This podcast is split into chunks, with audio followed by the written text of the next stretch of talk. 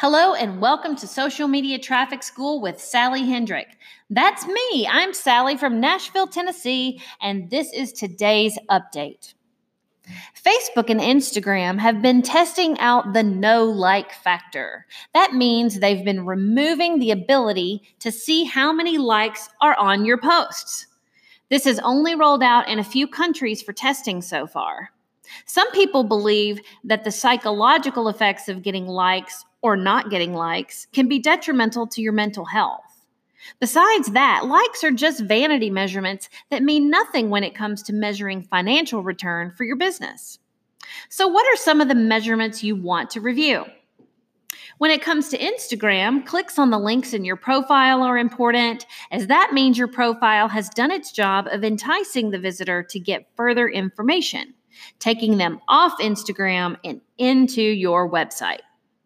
For Facebook, get into the insights of your business page. Look around, there's a lot of information there. You'll find engagement stats, video views, and much more. Dig into the exact posts that you've been posting that are the most popular. Does that content make sense to turn into an advertisement to send people to your website landing pages that then drive them into your sales funnels?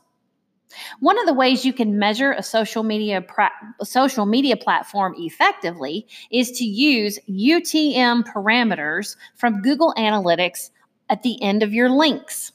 UTM codes are all the extra gibberish at the end of the links that send messages back to Google to tell you that someone came from Instagram or wherever you put that super long link.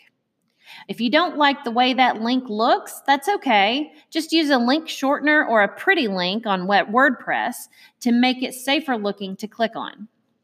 Want to learn more about digital marketing?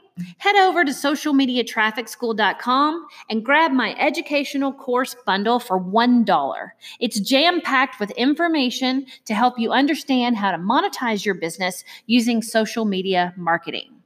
See you tomorrow.